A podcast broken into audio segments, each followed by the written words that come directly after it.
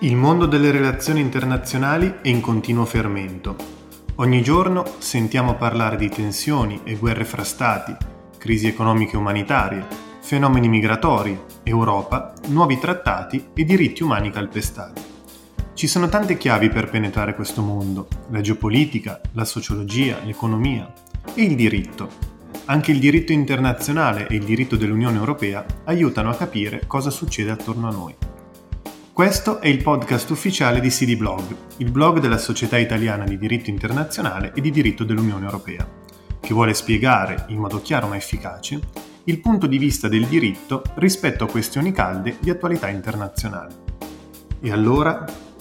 Ehi CD, come cambierà il diritto internazionale dopo la guerra russo-ucraina? Io sono Diego Mauri, della redazione di CD Blog. Oggi ne parliamo con Pasquale De Sena, professore di diritto internazionale all'Università di Palermo e presidente della SIDI, e con Lorenzo Gradoni, Senior Research Fellow al Max Planck Institute di Lussemburgo ed ex membro della redazione di CD Blog. Queste sono le ore in cui l'assedio di Kiev si sta stringendo, con le forze russe che avanzano dal fronte occidentale e da quello settentrionale. E mentre aspettiamo con il fiato sospeso di vedere se e come Kiev cadrà, riflettiamo oggi su un piano direi più teorico, solo apparentemente lontano dagli scontri. Come primissimo episodio di questa prima stagione di ACD parleremo di come la guerra russo-ucraina cambierà, se non li ha già cambiati, i connotati del diritto internazionale. I nostri ospiti di oggi, che saluto con affetto, ciao Lorenzo. Ciao, buongiorno a tutti. E buongiorno professore. Buongiorno a voi e speriamo di essere all'altezza di questo nuovo mezzo. Via. Sicuramente. Eh, tra l'altro, ecco, eh, sono entrambi, direi, gli autori di CD blog più prolifici. Hanno scritto moltissimo e ricordo di loro in particolare uno scritto a quattro mani che è uscito, se non sbaglio, nel marzo del 2014 a commento della crisi di Crimea, che si intitolava Le ragioni del torto russo e il torto delle ragioni occidentali. Chissà che non valga ancora oggi, insomma. Però direi di tagliare le, l'introduzione, insomma, tagliare gli indugi e di andare subito nel vivo del, di questo primo podcast. Uh, la guerra russo-ucraina, diciamo, ha messo a nudo la natura più intima, direi, di una norma fondamentale del diritto internazionale. Tutti la conosciamo, la insegniamo come cogente, ma appare spesso calpestata, cioè il divieto dell'uso della minaccia della forza nelle relazioni internazionali. Allora vorrei iniziare con te, Lorenzo, chiedendoti, ma questo episodio, questa guerra russo-ucraina che noi stiamo vivendo in questi giorni, è un momento di netta rottura o c'è una sorta di continuità rispetto alla parabola storica del divieto, così come lo conosciamo? Lascio subito a te la parola. Eh, grazie Diego, è una, è una, storia lunga e complicata. Io eh, comincerei dicendo che il divieto dell'uso della forza nel diritto internazionale contemporaneo da quasi un secolo ormai è una norma cruciale, ma non è una norma basale. Mi spiego. I dettati della norma sono semplici per lo più, ma la loro semantica è labile, nel senso che le interpretazioni che se ne danno, come sappiamo, sono contrastanti. E alla fine, al di là delle formule di volta in volta impiegate, il significato giuridico del divieto si fissa, si stabilizza temporaneamente, a contatto con norme di convivenza che sono ancora più fondamentali, quelle sì basali, e che rispecchiano la struttura dei rapporti internazionali in una determinata fase storica. Ora, l'invasione dell'Ucraina è un caso particolarmente chiaro di violazione del divieto dell'uso della forza, che, che ne dica Putin. Ma il punto è, cosa significa questo caso per la storia del divieto? Il divieto è, credo, anzitutto, un principio morale che ha una sua straordinaria presa sulle coscienze. Lo vediamo anche in questi giorni. Quando però questo principio entra nella sfera del diritto, le cose diventano più complicate. Ah, un principio morale, ehm, una complicazione legata alla, alla, sfera del diritto, ma in che senso? Potresti spiegarti meglio anche per i nostri ascoltatori? Certo, certo. si pone prima di tutto il problema dell'effettività, che per il diritto è essenziale, il diritto o è effettivo o non è. Allora, come sappiamo, gli esordi del divieto dell'uso della forza nella sfera del diritto internazionale risalgono a circa un secolo fa. La sua più celebre positivizzazione è l'articolo uno del patto di Parigi eh, del 1928, meglio conosciuto come patto Kellogg-Briand, un patto con cui gli stati, praticamente tutti gli stati all'epoca, rinunciavano alla guerra come strumento di politica nazionale. Anche l'Italia fascista aveva sottoscritto il patto. In Parlamento Mussolini ne annunciava la ratifica, mentre lo derideva tra gli applausi dei deputati. Ma nonostante il sarcasmo del duce, il patto era una cosa molto seria, specialmente nella misura in cui rispecchiava l'opinio iuris di una potenza egemone emergente, gli Stati Uniti, che era soddisfatta della sistemazione territoriale esistente, era sazia di conquiste e soprattutto era pronta a competere su altri fronti, soprattutto quello dell'economia internazionale. Insomma, la verità politica del patto di Parigi stava nella dottrina Stimson, di poco successiva, 1932, e cioè nel divieto di riconoscere l'acquisizione di territori per mezzo della guerra. Un principio che evidentemente potenze revisioniste come la Germania, l'Italia, il Giappone non potevano accettare se non con riserva mentale.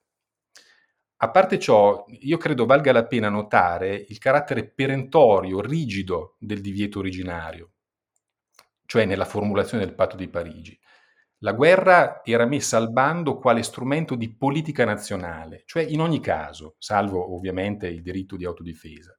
Lo dico perché a partire dal secondo dopoguerra la formulazione del divieto si complica un po'. Mm, intendi con la creazione delle Nazioni Unite? Sì, eh, il divieto da rigido dopo la seconda guerra mondiale diventa flessibile, per così dire nel senso che l'uso della forza è vietato solo se persegue finalità illecite, se in particolare è rivolto contro l'integrità territoriale o l'indipendenza politica di un altro Stato. Questo è, lo riconoscete, l'articolo 2, paragrafo 4 della Carta delle Nazioni Unite.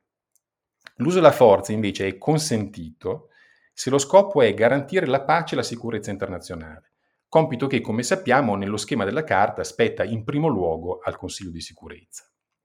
Il contrasto tra questi due modelli, che potremmo chiamare rigido e flessibile, è messo molto bene in evidenza dalla polemica di Leo Vagliani, eh, padre costituente, ex comunista, membro del Partito d'Azione, la polemica contro quello che diventerà l'articolo 11 della Costituzione, secondo il quale l'Italia ripudia la guerra non in assoluto, ma come strumento di offesa alla libertà degli altri popoli. Vagliani avrebbe preferito incorporare nella Costituzione la formula del patto di Parigi, così l'Italia rinuncia alla guerra come strumento di politica nazionale, punto. Quando invece si dice, spiegava Vagliani, l'Italia rinunzia alla guerra come strumento di offesa alla libertà degli altri popoli, e lo cito, si entra veramente in quel campo in cui si finisce sempre con lo stiracchiare i fatti, per dimostrare che si salvaguarda la libertà di un paese intervenendo con le armi.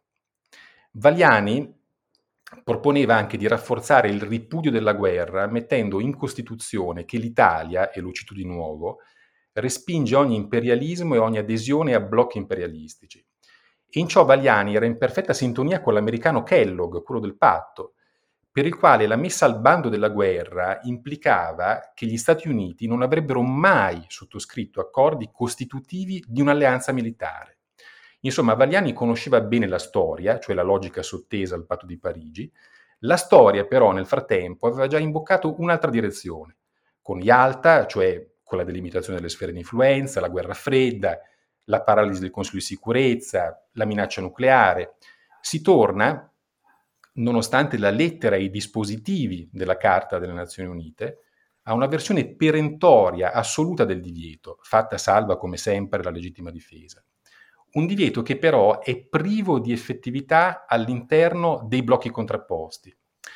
Quando Thomas Frank nel 1970 scrive il suo celebre saggio intitolato Chi ha ucciso l'articolo 2 paragrafo 4, non è preveggente, descrive una prassi già consolidata, Perfetto, perfetto. Sì, è un articolo, questo molto celebre di Frank, magari mh, mm, possiamo anche mettere il link in descrizione se qualche ascoltatore insomma volesse, volesse recuperarlo. Ti chiedo però allora di fare un salto temporale, cioè dopo la guerra fredda che cosa succede?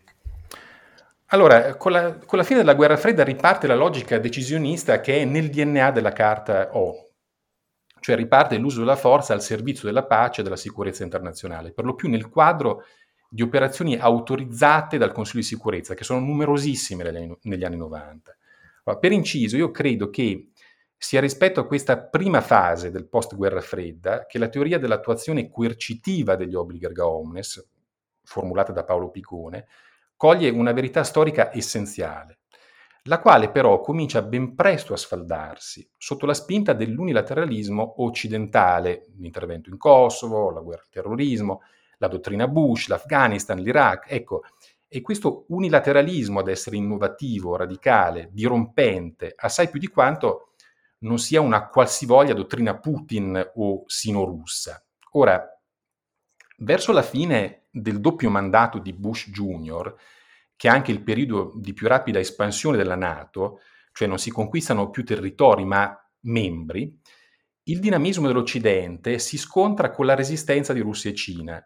Qui emblematico è il discorso di Monaco di Putin del 2007. Ebbene, per quanto ciò possa sembrare paradossale, la Russia, l'aggressore di oggi, e la Cina puntano al ripristino di un sistema internazionale in cui vale un divieto dell'uso della forza, rigido, non decisionistico, il quale, per vigere effettivamente, necessita di una delimitazione delle sfere di influenza, sul modello di Yalta, oppure la costruzione, mai veramente completata e non aggiornata al post-guerra fredda, di un'architettura della sicurezza europea, modello Helsinki potremmo dire. Per qualche anno si è potuto pensare che tale architettura potesse coincidere con una Nato eurasiatica, no? quando la Nato collaborava con la Russia, ma è stata una stagione di brevissima durata. Insomma, alla luce di tutto ciò, quella di Putin è senza dubbio una guerra illecita, è un crimine internazionale, ma anche, è anche una guerra pre-rivoluzionaria, nel senso che punta a creare i presupposti di un cambiamento di sistema. Ma nello stesso tempo, ed è questo l'aspetto per me più importante, è una guerra conservatrice, nel senso che propone il ripristino di un assetto già sperimentato durante la guerra fredda, non un ritorno dell'identico, ma credo che di corsi e ricorsi si possa parlare. Nell'ordine nuovo-vecchio, vagheggiato da Russia e Cina, tanto per cominciare, le contrapposizioni ideologiche sono attenuate. Non ci sono più potenze anticapitaliste, per esempio, ma su questo credo che potremo tornare in seguito. Sì, sì, assolutamente. Poi ci sarà un punto dedicato a insomma, Russia e Cina. Su questo grazie Lorenzo, ci hai dato una, un'ottima, direi una, hai, tratteggiato un'ottima parabola storica di questo divieto. Allora chiedo al professor De Sena se ha dei mh, commenti da fare rispetto a questa parabola storica. Lascio subito a lui la parola. Sì, eh, nel senso che eh, io condivido oh, l'idea che rispetto a questa parabola storica il, eh, eh, l'evento che abbiamo sotto gli occhi si configuri come un evento extraordinem. Eh, è una guerra rivoluzione, laddove una rivoluzione può essere anche conservatrice, non è detto che sia necessariamente eh, ehm, progressista, eh, perché è evidentemente volta eh, nelle intenzioni dichiarate dei suoi eh, fautori, in particolare di Putin, ma anche direi di Xi Jinping, che non è, diciamo, direttamente protagonista di questo intervento militare, naturalmente, volta a sovvertire l'ordine internazionale eh, così come questo si è affermato eh, a seguito della eh, eh, eh, fine della guerra fredda. Questo, ripeto, non significa che questo oh, oh, mutamento strutturale che eh, le potenze in campo, in particolare la Russia, inseguono, riesca, ma senza dubbio ci impedisce di definire eh, tutte tutta la costellazione di queste circostanze ci impedisce di definire come eh, semplice aggressione quello che si sta eh, verificando, ancorché quello che si verifica rimanga un'aggressione con tutte le conseguenze tipiche eh, del, eh, eh, del, caso. Siamo, secondo me, di fronte a un evento straordinario, io l'ho anche diciamo, già detto, ehm, che è extraordinem anche alla luce delle reazioni che ha provocato. le sanzioni che sono state irrogate a più livelli nei confronti della Russia, indipendentemente dalla loro eh, riconducibilità eh, a regole interne a certi sistemi, penso per esempio al sistema dell'OMC o anche a quello della Banca Mondiale, non dimentichiamoci la sospensione dei programmi di prestito in favore della, della, Russia da parte della Banca Mondiale, una decisione che può chiaramente considerarsi politica. Eh, le sanzioni irrogate dagli Stati Uniti e dall'Unione Europea nei confronti di persone o di gruppi di persone ritenuti responsabili delle decisioni che hanno portato all'intervento, la uh, misura di sospendere l'operatività del sistema SWIFT, che è una misura che probabilmente può considerarsi più come una ritorsione che come una contromisura in senso stretto, cioè come una rappresaglia, secondo quanto tradizionalmente si dice. Ecco, l'insieme di queste misure, che perlomeno nelle intenzioni di chi le ha adottate era, erano oh, preordinate a, a eliminare la possibilità che questa guerra si finanziasse sui mercati, si stanno invece traducendo in una vera e propria eh, forma di eh, eh, eh, eh pregiudizio per il sistema economico russo nel suo complesso e quindi tale questo pregiudizio da ehm, eh, pregiudicare anche, scusate il gioco di parole, anzi la ripetizione, la stessa stabilità politica del sistema russo nel suo complesso. Per la verità questa finalizzazione è emersa da qualche dichiarazione politica, ma credo che dai giuristi sia stata sottovalutata. Quindi se è vero questo, se è vero che la reazione ha assunto le fattezze di una eh, ehm, eh, eh, reazione capace di porre addirittura di un'ingerenza agli affari interni russi, eh, ehm, eh, adottata a mo' di reazione, ma capace addirittura di mettere in discussione la sopravvivenza del sistema economico russo ed anche evidentemente del suo sistema politico, quello attualmente in piedi, è evidente che ci troviamo rispetto a, uh, di, al cospetto di una reazione extraordinary e cioè di una reazione che secondo i criteri ordinari di valutazione delle contromisure potrebbe forse definirsi addirittura sproporzionata rispetto alla, alla, all'azione russa, che è pur sempre un intervento militare per ora, senza volerne sottovalutare la portata, naturalmente dal punto di vista territoriale limitato, ma proprio perché invece esso è un intervento extraordinario, lo vedremo più avanti anche alla luce dell'analisi di alcuni documenti, rispetto all'ordine, ripeto, all'ordine che si, internazionale che si è venuto strutturando dopo la caduta dei blocchi, si giustifica e si spiega se non si giustifica questa reazione eh, eh, di siffatte dimensioni. Chiarissimo, chiarissimo, grazie. Eh, beh, direi di carne al fuoco ce n'è, ce n'è parecchia. Uh, vorrei farvi una domanda, stimolarvi quantomeno su un punto che io terrei nella nostra discussione quasi più come un breve interludio, diciamo, prima di toccare con mano altri, altri aspetti, eh, che è quella relativa al ruolo possibile ruolo, al, rit- al possibile ritorno al centro della scena dell'Assemblea generale. Um, Lorenzo parlava prima di un ritorno a logiche e modi di operare da guerra fredda. Allora io mi chiedo, ma mh, cosa si sta muovendo nell'Assemblea generale? Vedete qualcosa di interessante? Ci sono delle resurrezioni, tra virgolette, di, uh, di vecchi istituti? Uh, stimolerei su questo prima rapidamente il professor De Sena e poi Lorenzo con dei suoi commenti, prima di passare al prossimo blocco. Prego.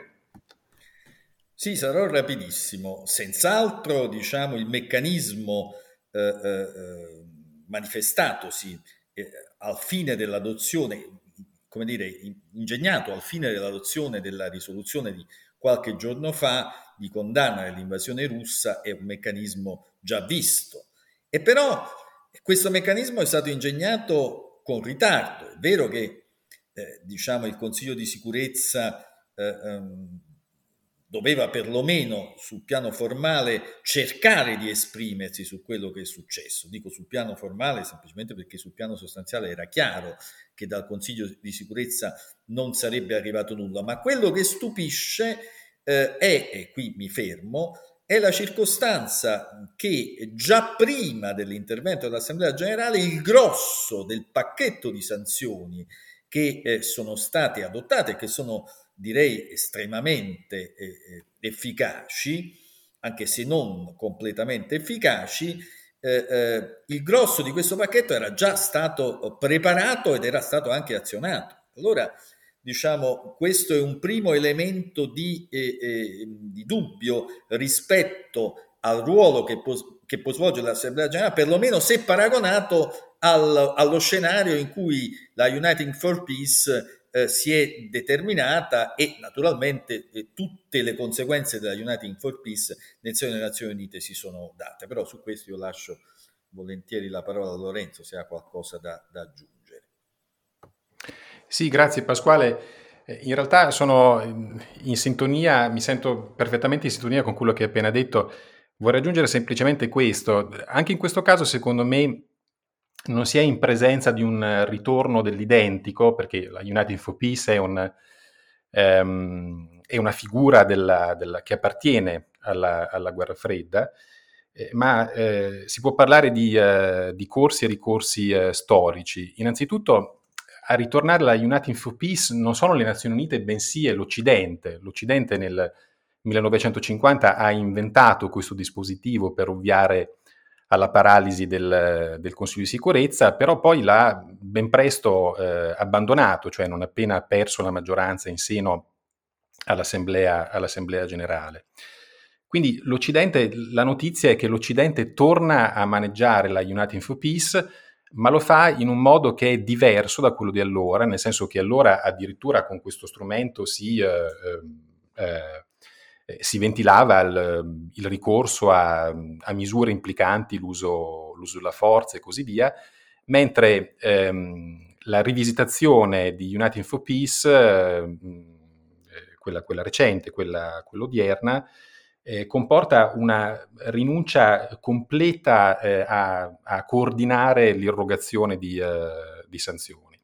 Cioè sia la risoluzione dell'Assemblea generale e ancora prima eh, quella fallita che non è passata presso il Consiglio di sicurezza a causa del veto russo, eh, non provano nemmeno a, ehm, eh, a includere un, una, parte, una parte sanzionatoria, sono puramente eh, declaratorie della, della, illiceità, peraltro manifesta, del, dell'intervento russo. Quindi è un ritorno dell'Occidente alla United Info Peace in chiave, eh, in chiave minore. Ottimo, quindi un ritorno in chiave minore, perfetto, mi convince molto. E allora vi chiedo, colgo subito la palla al balzo, l'Occidente torna alla Uniting for Peace. E, mh, qual è la posizione invece? Questa è una domanda che spesso nei talk show, nei altri podcast eh, si sente spesso, ma qual è la posizione anche della Cina rispetto a questo quadro? Cioè si può dire che si sta formando dal punto di vista del diritto internazionale un blocco, una concezione sino-russa di questo tipo di norme internazionali? Chiederei prima Lorenzo e poi al professore. Ma c'è chi ritiene che proprio l'aggressione dell'Ucraina possa incrinare l'asse eh, Russia-Cina, visto l'attaccamento della Cina ai principi di integrità territoriale e di non intervento. Anche se sin qui, eh, lo sappiamo, la Cina ha concesso alla Russia un appoggio esterno coerente. Allora, secondo me bisogna distinguere tra il registro che la Cina adotta nelle prese di posizione in seno all'ONU, che è molto misurato, compassato, tutto nel segno della necessità di contestualizzare storicamente l'intervento russo, di riprendere il negoziato e così via. E poi c'è il registro delle conferenze stampa quotidianamente mh, convocate dal, ministro, dal Ministero degli Affari Esteri cinese, dove non ci sono parole di sostegno a Putin, ma l'ostilità nei confronti dell'Occidente è eh, aperta, manifesta. Questi comunicati, a mio avviso, confermano che la posta in gioco di questa guerra è più ampia, che forse si tratta di una verifica dei poteri, di un test per la dottrina sino-russa del diritto internazionale, che in effetti c'è questa dottrina, esiste, ed è stata ribadita con dovizia di particolari in un documento recente del 4 febbraio scorso, intitolato Dichiarazione congiunta sull'avvento di una nuova era delle relazioni internazionali e lo sviluppo sostenibile globale. Ecco, questo sembra un documento, come dire, interessante, penso anche per appetitoso per, per, i nostri ascoltatori. Ce la potresti commentare brevemente questa dichiarazione congiunta? Questa dichiarazione ha già un commentatore di eccezione, eh, Ursula von der Leyen, che l'ha commentata a Monaco il 19 febbraio scorso, quindi quando la dichiarazione era ancora eh, fresca di stampa, e l'ha commentata così. Siamo di fronte, la cito, siamo di fronte al tentativo manifesto di riscrivere le regole del nostro sistema internazionale. Vogliono, i russi cinesi, inaugurare una nuova era, cioè rimpiazzare l'ordine internazionale esistente. Allo Stato di diritto essi preferiscono il diritto del più forte, preferiscono l'intimidazione all'autodeterminazione, la coercizione alla cooperazione. Questo commento è interessante perché prende alla lettera le intenzioni dichiarate eh, degli estensori del documento, i quali in effetti scrivono di una trasformazione dell'ordine mondiale e dell'architettura della governance globale, che sarebbe in corso, niente meno. Ma la von der Leyen non fa altrettanto, cioè non prende alla lettera il contenuto del documento, che è invece più nel segno della restaurazione di un ordine multipolare, la cui architrave giuridica resterebbe la Carta delle Nazioni Unite, interpretata nel più tradizionale dei modi, per esempio non in modo tale da giustificare il ritrovato entusiasmo dell'Occidente per Uniting for Peace. Nella dottrina sino-russa è il Consiglio di sicurezza a giocare un ruolo centrale e tendenzialmente esclusivo nel settore del mantenimento della pace. Su questo versante, quindi, si è già compiuto un rovesciamento delle parti rispetto a 50-60 anni fa. Allora era il blocco sovietico più vicino ai paesi di nuova indipendenza a fare movimento dentro l'Assemblea generale, mentre gli inventori di United for Peace, gli occidentali, si arroccavano nel Consiglio di sicurezza. Oggi sono i cinesi e i russi ad arroccarsi nel Consiglio e ad esaltare il valore costituzionale del diritto di veto, che invece è, diciamo così, eh, squalificato nelle dichiarazioni dei, eh, dei, paesi, dei paesi, occidentali. Molto, molto interessante, ma allora tu diresti, cioè si può parlare secondo te in modo corretto di ritorno a logiche di guerra fredda? Eh, sì e no, eh, dipende. C'è in effetti molto di tradizionale in questa dottrina sino-russa. Per dire in una battuta, questa dottrina porta con sé un'atmosfera anni 70, con il grande discorso sulle relazioni amichevoli e così via. Manca però la nota del nuovo ordine economico internazionale, cioè completamente assenti i motivi anticapitalistici. C'è un'esaltazione del principio di sovranuguaglianza, si esalta il divieto dell'uso della forza, il principio del non intervento, si difende una rivisitazione dell'istituto della contromisura, ma anche qui si tratta di un motivo tutt'altro che originale, che è un motivo riconoscibilmente terzomondista. Ecco, tutto si può dire tranne eh, che in questo documento eh, commentato dalla, dalla, von der Leyen ci sia un inno alla guerra, alla conquista di spazi vitali, alla, alla revisione degli attuali assetti territoriali, al diritto del più forte. Al contrario, la dottrina sino-russa si presenta come interpretazione di aspirazioni largamente maggioritarie, in lotta per scalzare il diritto del più forte, identificato con l'Occidente il suo interventismo armato e non. Questo è quello che dicono perlomeno. Un altro aspetto interessante è l'appropriazione di motivi cari all'Occidente, come la democrazia e il rispetto dei diritti umani, che è il segno della loro forza egemonica. Questi valori sono però declinati in chiave pluralista, ne parlava anche Pasquale nell'intervista per il sussidiario. Pluralista nel senso che anche Cina e Russia sarebbero democrazie, a modo loro, o così dicono. Qui la bottom line in tema di democrazia sarebbe la seguente, e cito il documento. Spetta esclusivamente al popolo di un paese decidere se il proprio Stato è democratico. Non spetta a governi stranieri, ONG o minoranze sobillate dall'Occidente. Coerente con la connotazione pluralistica è la rinuncia quasi completa di Cina e Russia a rivendicare la superiorità della propria concezione della democrazia o dei diritti umani, cioè l'assenza di un autentico afflato universalistico, che invece è il nostro, come se si trattasse di modelli non esportabili, in pace con i propri limiti storico-geografici. Un ultimo appunto, se posso. Se di pluralismo si tratta, allora questo pluralismo è implicitamente racchiuso in un unico orizzonte capitalistico, concessioni all'altermondismo zero. Figuriamoci, c'è pure la proposta del rilancio dell'Organizzazione Mondiale del Commercio, cioè di un sistema giuridico ormai antico se includiamo nella sua, nella sua parabola storica anche il GATT, in cui Cina e Russia sarebbero in teoria dei parvenus. Insomma, e ancora una volta senza voler esprimere giudizi di valore, a me pare che la nostra concezione, voglio dire la concezione occidentale del diritto internazionale prevalente nel post-guerra fredda, sia assai più radicale e rivoluzionaria rispetto a quella che ho appena illustrato per sommi capi. Ed è presto per dire che appartiene al futuro, visto che in un modo o nell'altro siamo tutti capitalisti, sarà probabilmente il capitale a decidere. Certo, chiarissimo. Mm, grazie Lorenzo, è stata un'ottima, mm, direi, mm, la tua un'ottima illustrazione. Chiederei al professor De Sena se su questo vuole commentare brevemente, prima di passare all'ultimo blocco, o mi dica lei, insomma, cosa... Sì, allora, io sono d'accordo sul fatto che né Russia né Cina, eh, direi la Cina ancora meno della Russia, si presentano come potenze aggressive, diciamo, e ehm, eh, eh, propense a, a, succhiare e a impadronirsi fette, diciamo, di territori appartenenti a altri stati. Però c'è da dire che l'intervento russo mostra invece la determinazione nel realizzare alcuni di questi principi che sono presenti nella dichiarazione russo-cinese, in questo joint statement che Lorenzo citava e che io pure avevo avuto modo di vedere. E che cosa c'è eh, in questo documento con specifico riferimento a quello che si è verificato eh, nel teatro ucra- ucraino, o ucraino per dirsi voglia?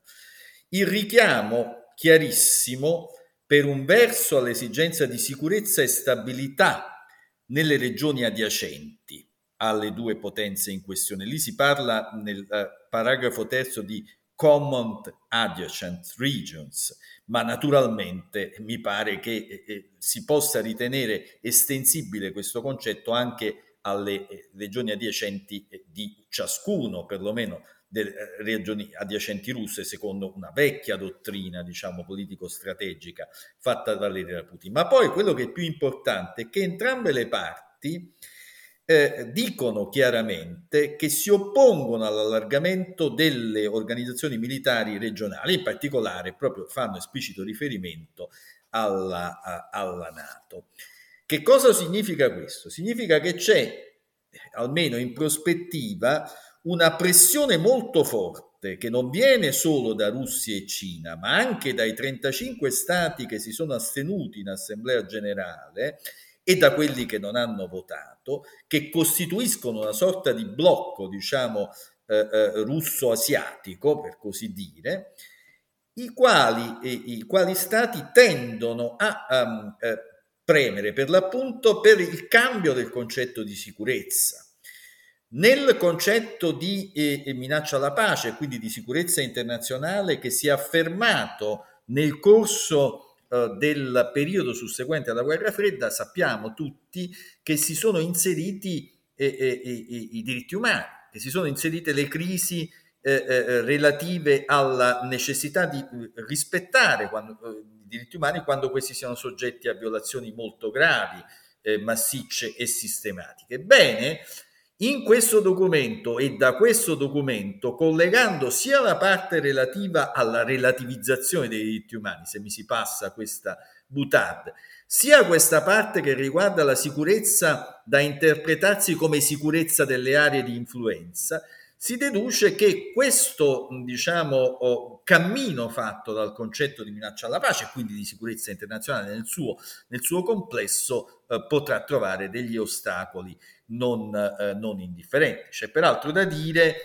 che eh, in realtà, eh, diciamoci la verità, questa, questo concetto è stato tradito eh, in varie circostanze proprio da quelle degenerazioni dell'unilateralismo che Lorenzo richiamava, che hanno manifestato una divaricazione tra i principi affermati e poi le prassi effettivamente eh, diciamo, adottate sul campo. È inutile che io qui richiami eh, le eh, critiche che sono state fatte all'intervento in Jugoslavia, soprattutto eh, sul piano della proporzionalità, da quelli che ne giustificavano il titolo sul diritto internazionale generale, oppure le imputazioni senz'altro fondate di totale contrarietà al diritto internazionale e in particolare al diritto internazionale dell'uso della forza armata dell'intervento del 2003 in, in, in Iraq. Naturalmente gli esempi si potrebbero moltiplicare. Bene, perfetto, grazie, grazie mille. Ora, visto anche il tempo che scorre, direi che possiamo muoverci al, verso l'ultima domanda, che idealmente chiude il discorso di oggi e guarda caso è ancora una volta un ritorno. No? Ora, Lorenzo, tu avevi accennato ai dibattiti della Costituente eh, per dare contenuto al divieto dell'uso della forza. Ecco, ripartiamo dalla Costituzione allora. C'è un dibattito in corso fra gli studiosi del diritto costituzionale e non solo, sulla, conti- sulla, compatibilità con la nostra Costituzione e soprattutto col suo famoso articolo 11 della condotta italiana, che consiste nell'inviare, eh, notizie degli ultimi giorni, inviare armi e supporto agli ucraini in guerra. Ora, se la guerra è vietata, come può l'Italia partecipare legittimamente, seppur in via indiretta, a un conflitto armato? Non viene vanificato così eh, palesemente l'articolo 11 che ci sta a fare. Ora, professore, su questo mh, mm, chiederei prima a lei, prima di sentire qualche reazione da parte di Lorenzo. Quindi cosa ci può dire su questo articolo 11? Dobbiamo ammazzare anche questo? Esiste ancora o, o cosa? Sì, l'attenzione sull'articolo 11 in relazione alla risoluzione eh, eh, che è stata eh, adottata dal nostro Parlamento su proposta del Presidente del Consiglio eh, è stata molto forte da parte dei costituzionalisti, i quali hanno per un verso criticato nella sostanza eh, questo oh, modo di agire del governo perché lo hanno ritenuto contrario all'articolo 11, visto e considerato che ehm, il contributo italiano all'uso della forza contro la Repubblica russa eh, non si determina all'interno del sistema delle Nazioni Unite. Questa è stata la sostanza dell'intervento di Azzariti, per l'appunto un intervento eh, fondato sulla sostanza. Altri, in particolare Villone, hanno oh, ritenuto oh, dubbio l'uso dello strumento della risoluzione per una eh, diciamo, partecipazione dell'Italia al, alle operazioni militari di difesa eh, dell'Ucraina. Io molto sommessamente mi sentirei di dire che eh, l'articolo 11 deve essere letto alla luce del diritto internazionale sull'uso della forza armata e quindi degli articoli 2, paragrafo 4 e 51 della Carta delle Nazioni Unite, nonché del diritto internazionale generale in materia che naturalmente consentono agli Stati di reagire in legittima difesa individuale e collettiva. Questa è una conclusione eh, che si può ricavare, diciamo, oh, non solo e non tanto direi dal testo della Costituzione, ma anche da quello e naturalmente non, non, direi dai lavori preparatori, ma dagli sviluppi, diciamo, della prassi applicativa di questa norma. Detto questo, io credo che il governo eh, farebbe bene ad assumersi la responsabilità di eh, azioni che in qualche modo, pur non essendo direttamente azioni eh, armate, sono volte a, a, all'uso della forza armata contro, contro, la Russia. Io ricordo che eh, il, il progetto di codificazione della responsabilità degli Stati nel commento all'articolo 16 sulla complicità indica esplicitamente come casi di uso della forza armata anche ipotesi in cui uno Stato non usi direttamente la forza armata, ma contribuisca all'uso della forza armata da parte di terzi Stati. Dunque mi pare difficile eh, eh, ritenere che in questo caso il nostro contributo, concretandosi eh, sia pure nel limitato invio di armi, peraltro letali nella seconda eh, diciamo, eh, eh, risoluzioni indicate appunto come armi letali, non, eh, non eh, configuri un contributo a, a, direi diciamo diretto all'uso della forza armata, pur non traducendosi direttamente in un comportamento militare eh, contro, eh, contro, la Russia. E quindi sarei dell'idea eh, che eh, eh, eh, l'iter seguito dal nostro governo, quello cioè di eh, far votare una risoluzione con un accenno appena, come dire, tratteggiato a, a, a, questo, a, questo, invio come se si trattasse quasi come dire di commercio di armi ordinario e non di un invio di armi specificamente preordinate all'esercizio di azioni militari sia in qualche modo criticabile. Certo. Questo anche, ripeto, ritenendo in principio forme di legittima difesa individuale e collettive coperte, da, anche quindi la legittima difesa collettiva coperta dall'articolo 11. Perfetto, tu Lorenzo volevi aggiungere qualcosa su questo? No, sono, sono d'accordo con, con, quello che dice Pasquale e siccome, come tu poco fa hai sottolineato, il tempo scorre veloce, mi limiterò a invitare gli ascoltatori a, a leggersi quello che eh, si pubblica su CD Blog in proposito, dove, un, dove il tema è trattato con, con dovizia di, eh, di, particolari. Ti ringrazio Diego per eh, questa, questa, opportunità, per l'ospitalità. Grazie. No, anzi, eh, sono io che insomma, ringrazio te anche per questo giusto reminder al CD Blog, essendo questa la prima puntata del, del canale. Eh, ricordiamo a tutti i nostri ascoltatori che tutto ciò che Uh, il CD blog produce è disponibile all'indirizzo che troverete in descrizione, che quindi per ulteriori approfondimenti anche su, su altri aspetti non c'è soltanto la crisi russo-ucraina, ma c'è ben altro nel diritto internazionale, insomma è un invito a, a consultarlo. Allora, siamo in chiusura. Uh, ringrazio i due ospiti d'eccezione di oggi, quindi il professor De Sena e Lorenzo Gradoni, uh, per essere stati qui con noi. Il podcast direi che è partito davvero alto, abbiamo volato in alto. Uh, è un primo episodio che sarà seguito a ruota da un secondo episodio dedicato alle sanzioni.